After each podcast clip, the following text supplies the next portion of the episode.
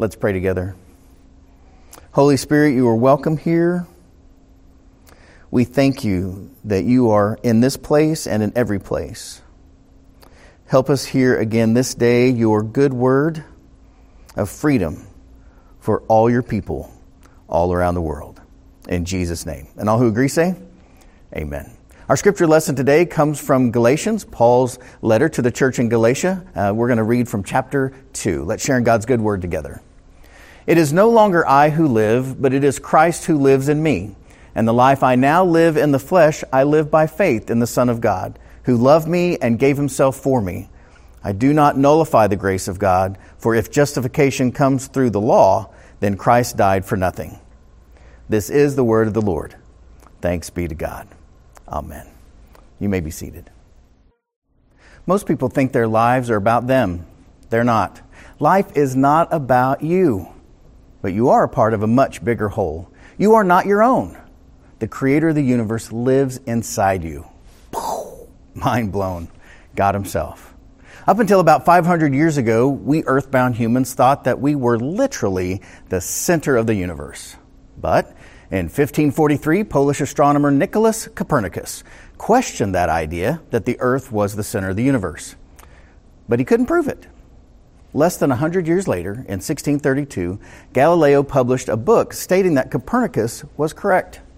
Father Richard Rohr wrote, It was unimaginable, and the church condemned poor Galileo as a heretic for imagining it. To know that your life is not about you is a major and monumental shift in consciousness, and it is always given and received with major difficulty. Understanding that your life is not about you is the connection point with everything else. When you realize that you don't have to be God, it is an enormous weight off your back. All you have to do is participate. Today we come to Your Life is Not About You. So, as a way of introduction, we have a comfort crisis. Um, if you'll say that with me, we have a comfort crisis. Michael Easter, in his book of the same name, says it like this He says, We are living progressively sheltered, sterile, temperature controlled, overfed, under challenged, safety netted lives. And so, our problem is that we there's a problem with that. The more comfortable you are, the things like obesity and diabetes and heart problems, because we're not moving our bodies, we are looking for a life of ease. It also has some spiritual ramifications as well. So, one of the reasons that we struggle with it so much is over time, unlike cultures that have gone before us, we've lost the practice of initiating young people into the five lessons or hard truths of life. And so over the last few weeks, we've been looking at this. And the first lesson, lesson one, is that life is hard. Life is hard, but we will find rest for our souls if we follow Jesus in doing God's will. And so when it comes to pain, when it comes to ease of life, we need to teach our young people not to run from pain.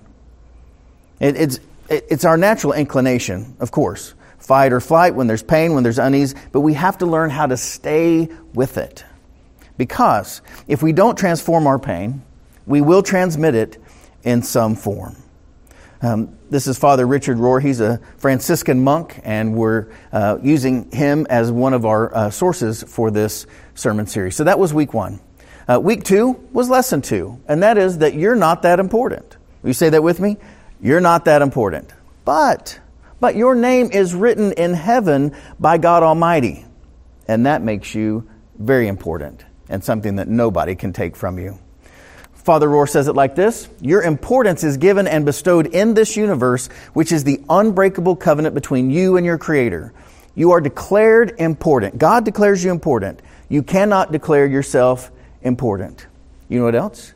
You can't declare yourself unimportant because God says that you are. And that's good news. When we are transformed, when our pain is transformed, God does miracles because transformed people tend to transform people.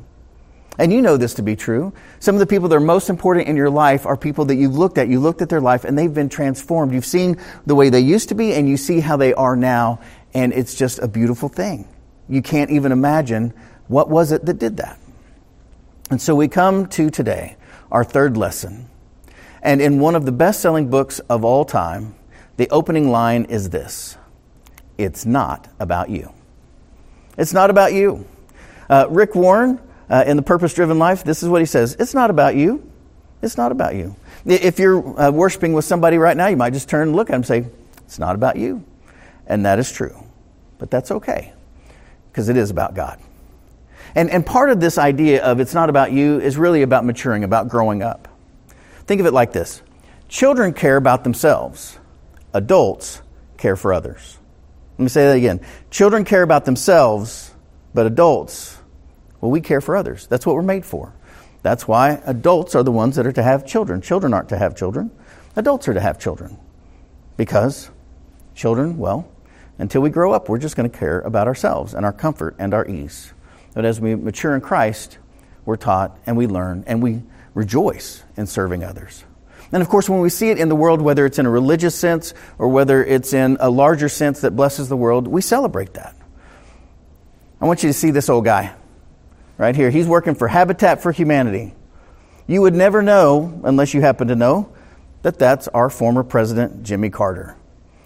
Many people would say he may have done more with his life post presidency, uh, maybe better known around the world now than ever before. He continues to serve others, he continues to serve God. You'll know this name Mother Teresa. Again, people look at her life, they listen to what she says, not because she's a scholar, but because her life proves what she says. We say often around here that people may not believe what you say, but they will believe what you do. And after Mother Teresa's life, and they saw what she did over and over and over again, particularly for the people of Calcutta, she had power and authority, not by a title, but by the power of her life, the power of her love for others. Now, the same, about the same time that she died, Princess Diana also passed away. And while many princesses would do um, coronations and those things, and she could do that as well, what I remember Princess Diana for is her incredible work in Angola and in Bosnia, caring for the children and making places safe that used to be places of terror. We remember these people because they serve others, because they bless others, because they have a life that's bigger than themselves, bigger than their titles, bigger than their degrees. So, Father Rohr says it like this all truly great persons I've ever met are characterized by what I would call radical humility. They are deeply convinced that they are drawing from another source. They are an instrument. They don't worry too much about their failures, nor do they need to promote themselves. Their life is not their own. Yet at some level, they know that it has been given to them as a sacred trust. And we can see this in President Carter and Mother Teresa and Princess Diana. But we are also surrounded by people who have gained these lessons that have wisdom to share with us. One of those people, as a member of our church, Jenny Herzberger, had the opportunity to visit with her, and so I want to share that interview with you now. Well, I wanted to introduce Jenny Herzberger to you. Uh, Jenny, I've been friends for more than 10 years now. Um, it's great being your pastor, being a friend with you and Alan and your family. And I asked Jenny to be with us because um, week one was life is hard, and um, about well, almost ten years ago now, uh, you found that out in really dramatic ways. Can you tell us a little bit about that? Yeah, um, in September of 2012, I was six months into a new job. I had left a job that I had been in for 11 years and made a big leap and six months in and got diagnosed with breast cancer. I had no family history or anything. Um, but because of my age, it became the full gamut of treatment. So, um, mastectomy, double, I did double mastectomy, uh, chemo, radiation, and then a lot of surgeries that kind of came after that. Um, but yeah, the kids were five, seven, and 11 at the time. So, kindergarten and up. And so it's a big change for everybody. There's a lot of, you know, people having to come in our lives and, and help and support during that time. Um, so the kids went through a lot. So it was it was a challenging time. How did that change your perspective of you kind of had life before then and then life after then? Yeah, I mean, I think before then we were really wrapped up in work and getting kids to activities and it was just kind of the chaos that happens with just parenthood and um, it, this just forced everything to slow down and um, because we couldn't, we just physically we we wound up going to Texas to Houston for a lot of my treatment, and we just couldn't be there. And so um, everyone's dialed back on the activities, and uh, everything started to calm down a little bit more. And I think that was uh, one thing that kind of came out is that we slowed our lives down, and then once we got through, I mean, I think it was probably three years of before things really started to settle down with surgeries being done. Um, that we could actually catch our breath. And I think since then, um, we did, I think, kind of get back into the rat race of the craziness for a little while. Um, but I think since then, we've done a better job of like slowing down and really being more intentional around what we choose to do and where we choose to spend our time. So, week two was you're not that important. You're important to God, but you're not that important.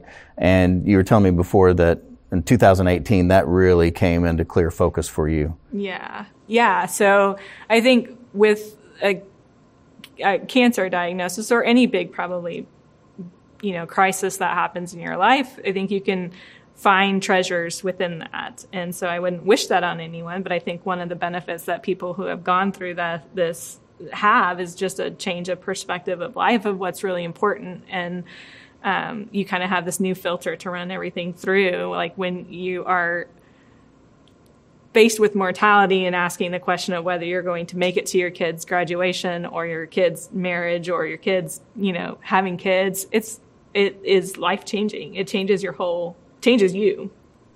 And so I think that was a big um, wake up call for me. But then I also think I didn't know what to do with it because while your perspective changes, like the whole world doesn't change. And so you're still being asked to, you know, be a part of that rat race, really. And so I didn't do anything for about six years. And then in June of 2018, um, my my last ovary that I had uh, started I started having a lot of problems with it, and so I went to the doctor and they referred me out to a, a oncologist, which God bless oncologists for what they do, but you don't really ever want to be referred to an oncologist.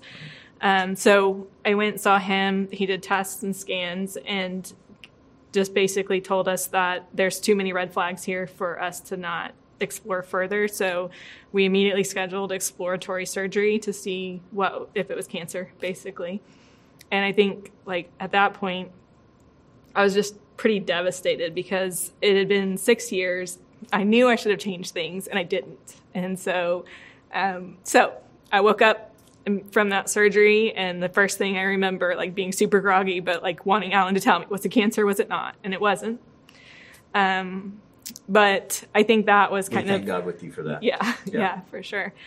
But I think you know I I had that perspective change. I didn't do anything for six years, and I think God just kind of gave me a swift little kick in the pants to to go do something with it. And and so, um, you know, from there, I I think my next my goal moving forward was how do I live a life that when I do get to my deathbed, whether that's tomorrow or 50 years from now, hopefully 50 years from now, that I'm not, I don't have regrets about having not done what I should have done or lived life the way I should have lived it. And so it, it kind of, that was my turning point.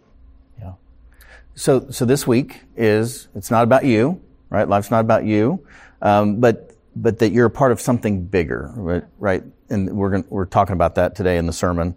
Um, so with that, how, I'll, I'll, speak for myself. You and I went to Guatemala last December, um, which I was a little surprised about because, you know, you're executive vice president of a major company here in Oklahoma City. You've got lots of responsibilities and you're a cancer survivor. So not everything in your body works as easily as some. Yeah. That would be fair to say. Yeah. And so I found it rather remarkable that you went in December and then you just got back from going again in June with your daughter. And so what, what has shifted for you? Do you think, or what do you think you're a part of? For me, when, when it came to what am I going to do to to live a, a life that I'm proud of, um, that I can look back and say, yeah, I I did what God wanted me to do. You know, um, that is you know god calls us to love people and to help people and care for people. And it's so easy to get wrapped up in the busyness of life that you just don't make time for that. And you don't and, it, and it's all scary you know like there's there's lots of different kinds of hard. There's you know the hard that comes to you in your life where it's um you don't have a choice. So you know and it's death in the family or a cancer diagnosis things like that. But there's also hard that you know is you don't know what's around the corner. You're having to make a decision. You get a choice and you don't know what your choice is going to lead to and that's really scary. And then there's like hard that you know you're doing good you know you're doing the right thing and, and to me that's an easier hard to make a decision yeah. around. But i think you can get wrapped up in life so much that you don't even make those decisions you, you know and and so um, going to Guatemala was important to me. I'd wanted to for a long time and just never pulled the trigger. And it, part of it was time, part of it was fear. Um, I mean, I didn't want to get sick. I didn't, you know, I didn't know what to expect really. Uh, I don't speak Spanish fluently. Uh, I barely understand a little bit of it. So there's that. But also, um, you know, COVID was happening. I didn't want to get stuck over there and sure. not be able to get back. So there's a lot of fear pieces, but I think um, for me, like being able to, you talked about surrendering um, a couple weeks ago, and being able to surrender in that instance is to be able to say, like, I know I'm doing the, I'm doing good. I'm putting, I'm, I'm helping these people learn about God through the actions that you know we're coming to this village and um, drilling and teaching and and um, there's the, what could go wrong? You know like god has to have me if i'm going to do if i'm doing that. So it's easier for me to like go through that um, scary decision or that do that hard thing you know but it's important to me because I think those are the things that when you look back, it's, you know, did you get a promotion or did you get that project done on time? And I mean, all that's important, but, um, but did you actually like make a difference in people's lives? Did you care for people? Did you show them God's love? Like that's different, a different level of importance, you know? So. Thank you so much for talking with us. We love you. We love your family. We're proud of you. And um, I can't wait to see uh, what else God's going to do with us in, in the future because we are part of something bigger than ourselves. Yeah. Thanks. Thanks. So I hope you'll be praying for Jenny and her family these coming days as she continues uh, to be a part of something much bigger than herself. I love the way John Tyson puts it. He says, We are a tiny little part of a very big story. And it's been my joy to be a tiny part of Jenny's story.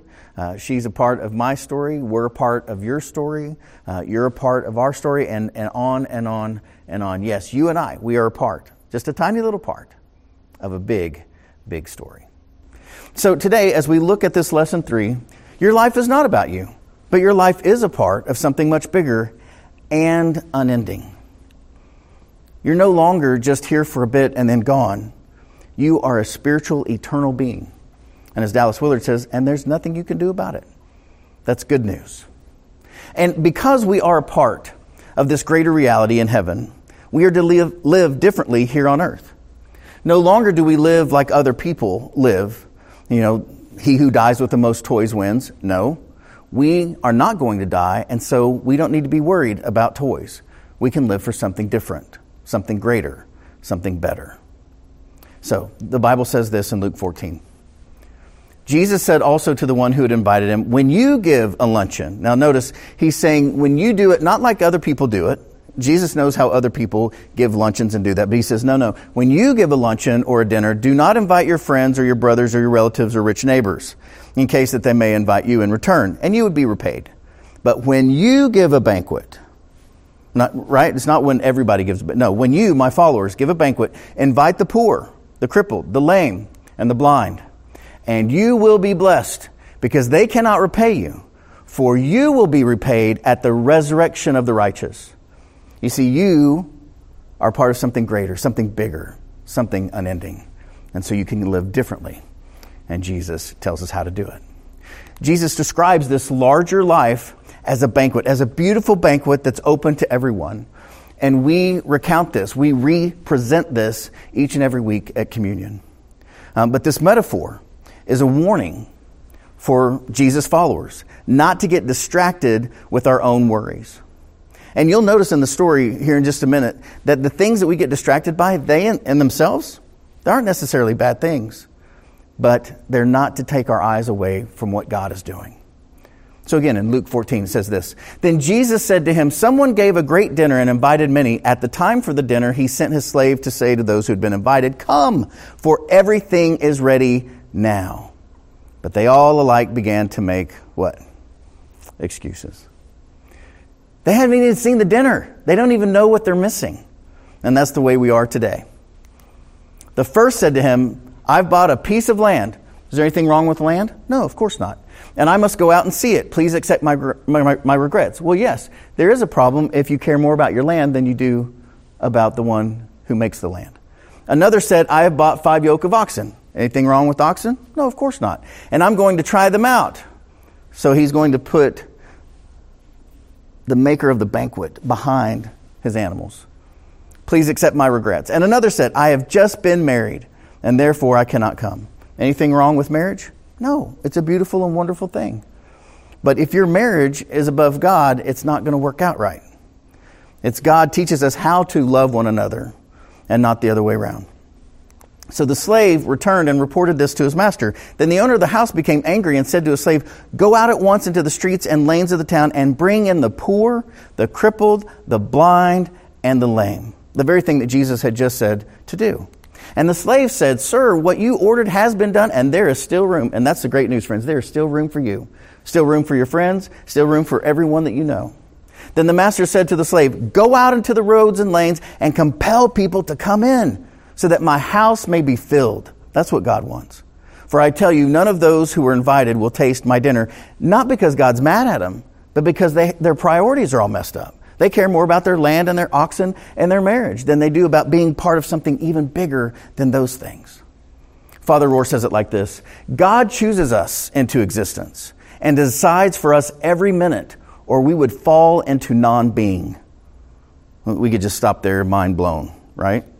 God chooses us into existence and decides for us every minute, or we would fall into non being. We are forever included Forever included, friends. And Jesus' metaphor for that realization is a wedding banquet to which nobody wants to come. God, poor God, has a very hard time giving away God Himself. God's trying to bless everyone. He's trying to bless you. He's trying to bless everyone that you know, always. But until we lay down our self importance, we remain blinded to the free banquet that surrounds us. God is working all around us all the time. There's more than enough for everyone. But we have to get our own agenda off the table so we can see what God is doing. When Paul writes to the early church in Galatia, he says it like this For through the law, I died to the law so that I might live to God. I've been crucified with Christ, and it is no longer I who live, but it is Christ who lives in me. And the life I now live in the flesh, my natural abilities. I live by faith in the Son of God, Jesus, who loved me and gave himself for me. So, this is a relationship of love, one that you cannot do on your own, that you need Jesus to live inside of you to be able to do this. If you could do it on your own, you wouldn't need Jesus. And so, Paul says, let, us make, make sure we get this straight. It's not about his doing or your or my doing, it is about God's love and our response to that love. So Paul's union with Christ does not destroy his own personality. No, Paul is very much Paul uh, before he meets Jesus and after he meets Jesus. But his love and his attention is turned. But he's still Paul. And it sustains and molds him, Jesus does. And sometimes people are afraid that if they follow Jesus, they'll completely lose, lose themselves and not be their essence anymore. No, God wants you to become who He's created you to be all along, to restore what was meant for you all along. And it's good. To the early church in Colossae, Paul writes So if you have been raised with Christ, seek the things that are above, where Christ is, seated at the right hand of God. Set your minds on things that are above, not on things that are on earth. For you have died, and your life is hidden with Christ in God. So when Christ, who is your life, is revealed, then you also will be revealed with him in glory. Notice that you're still with Christ. It's not that Christ replaces you, it's that he lives in you, and you will be revealed with him in glory. As God's chosen ones, holy and beloved, clothe yourselves with compassion, kindness, humility, meekness, and patience. Bear with one another, and if anyone has a complaint against another, what are we to do? Forgive each other. These are the marks of people who are being transformed by Christ. These are the marks of the things of how we know Christ lives in someone when we see these things exhibited in their life, not through their gritted teeth and their struggling, but because that's who they are now. You and I, we're part of something much bigger than ourselves. We're part of the body of Christ, the church, where we belong, each and every one of us, to each and every one of us. Father Rohr says it like this Your life is precisely about you but now you know who you really are. And you can hold this fire without burning up and burning out. So, which is it? Is it that it's not about you, or is it that it is precisely about you? Both. It is not about you and your agenda or anybody else's agenda for you. It is about how God has made you wonderfully, beautifully, and has a purpose for your life. Because you know who you really are an eternal being in the heavens in this life and the next. A being of love and of grace and forgiveness for the very transformation of the world. That's who you're created to be. St. Irenaeus would say it like this The glory of God is a human being fully alive. God's not trying to replace you, He's trying to redeem you, to help you be all that He created you to be in the first place. From Irenaeus all the way to Rick Warren. He, Rick Warren says it like this The purpose of your life fits into a much larger cosmic purpose that God has designed for eternity. One of the things I love about when God speaks, He speaks to everyone, and you see these patterns, whether it is ancient Catholics uh, or modern day Baptists and all the places in between, God has a purpose for you, and in all those places, we learn and are reminded by Christ that there's something much bigger going on than whatever you're going through in this moment. Yes, we are made for one another, to love one another, as God's plan to bless the world. And you'll notice, friends, that's God's only plan for the world. That Christ would come, that we would know his love, and then we would share that love with others. In the book of Romans, it says this For by the grace given to me, Paul says, I say to everyone among you not to think of yourself more highly than you ought to think, but to think with sober judgment, each according to the measure of faith that God has assigned. For as in one body, all of us, one body. We have many members, and not all the members have the same function. So we, who are many, are what? Say it with me one body in Christ. And individually, we are members one of another. You see this theme over and over and over through the Bible. I have a friend I met in my doctoral program, um, and every once in a while I'll come across quotes that she writes that really stick with me, and I hope this will be helpful to you. Uh, this week she wrote this Connection determines direction. Connection determines direction. Whoever or whatever you are most connected to will determine the direction of your life. And so it's, it's everything we've been talking about. You can either be connected to the things of this world, your land, your ox, your marriages, your relationships, or you can be connected to God and what He wants you to do with your land, with your oxen, and in your marriage and in your relationships. Connection determines direction. And so this week, as you go through this holiday weekend, I hope you travel safe and bless people. And particularly this weekend, that's to remind us of freedom, you now have the freedom to live differently and to bless someone this holiday weekend in a tangible way who is not your family the poor, the crippled, the lame, the hungry, the thirsty. Someone that you come across this week, when you see someone in need, bless them. Do something to make the world better, to remind the world that we, you and I, and all God's people here, we are people that last forever for heaven, both later and right here on this earth right now for the very transformation of the world. I hope you'll join me. Will you pray with me? Our Father, who art in heaven, hallowed be thy name. Thy kingdom come, thy will be done on earth as it is in heaven. Give us this day our daily bread, and forgive us our trespasses, as we forgive those who trespass against us. And lead us not into temptation, but deliver us from evil. For thine is the kingdom, and the power, and the glory forever. Amen.